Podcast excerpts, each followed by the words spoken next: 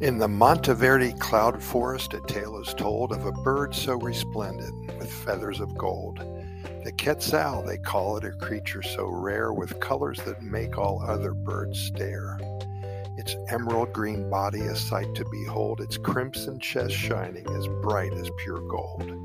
With a tail that trails behind, long and grand, the quetzal's elegance is hard to withstand. In the misty cloud forest it makes its abode, flitting through trees with a graceful ode. But the quetzal is not just a beauty to see, it's also a funny bird, as quirky as can be. Once upon a time, in a comical show, the quetzal decided to put on a grand tableau.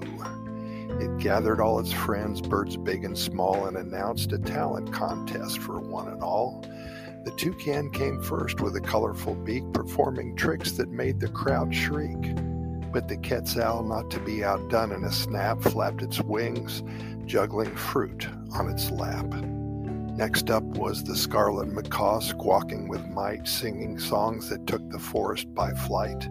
But the quetzal, with a mischievous wink, impersonated the macaw with an absurd squawk and a kink. The hummingbird then buzzed swift and quick, zipping around flowers with a graceful click.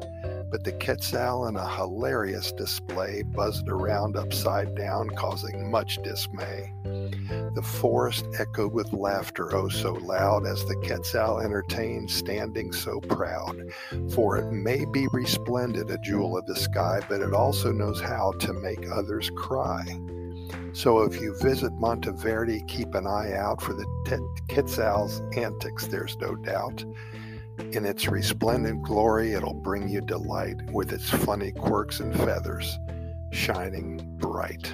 If you don't know what a resplendent quetzal is, be sure and Google that. It's a, one of the most beautiful birds you'll ever see in your life with a 36 inch tail. Wow.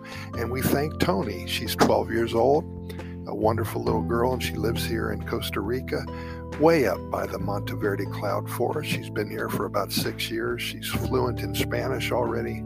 She loves her country and her mom and dad, and she sent this poem in. If you have a poem, an adventure, a story that you want to tell, very easy to share it with over 400,000 people.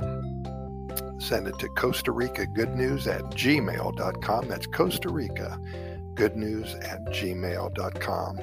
Also, you're invited to visit our website at Costa Rica Good News Report.com. You'll find links to our residency website, our YouTube video channel, our Costa Rica Pura Vida Lifestyle podcast series website, and also many, many hundreds of stories, poems, and adventures.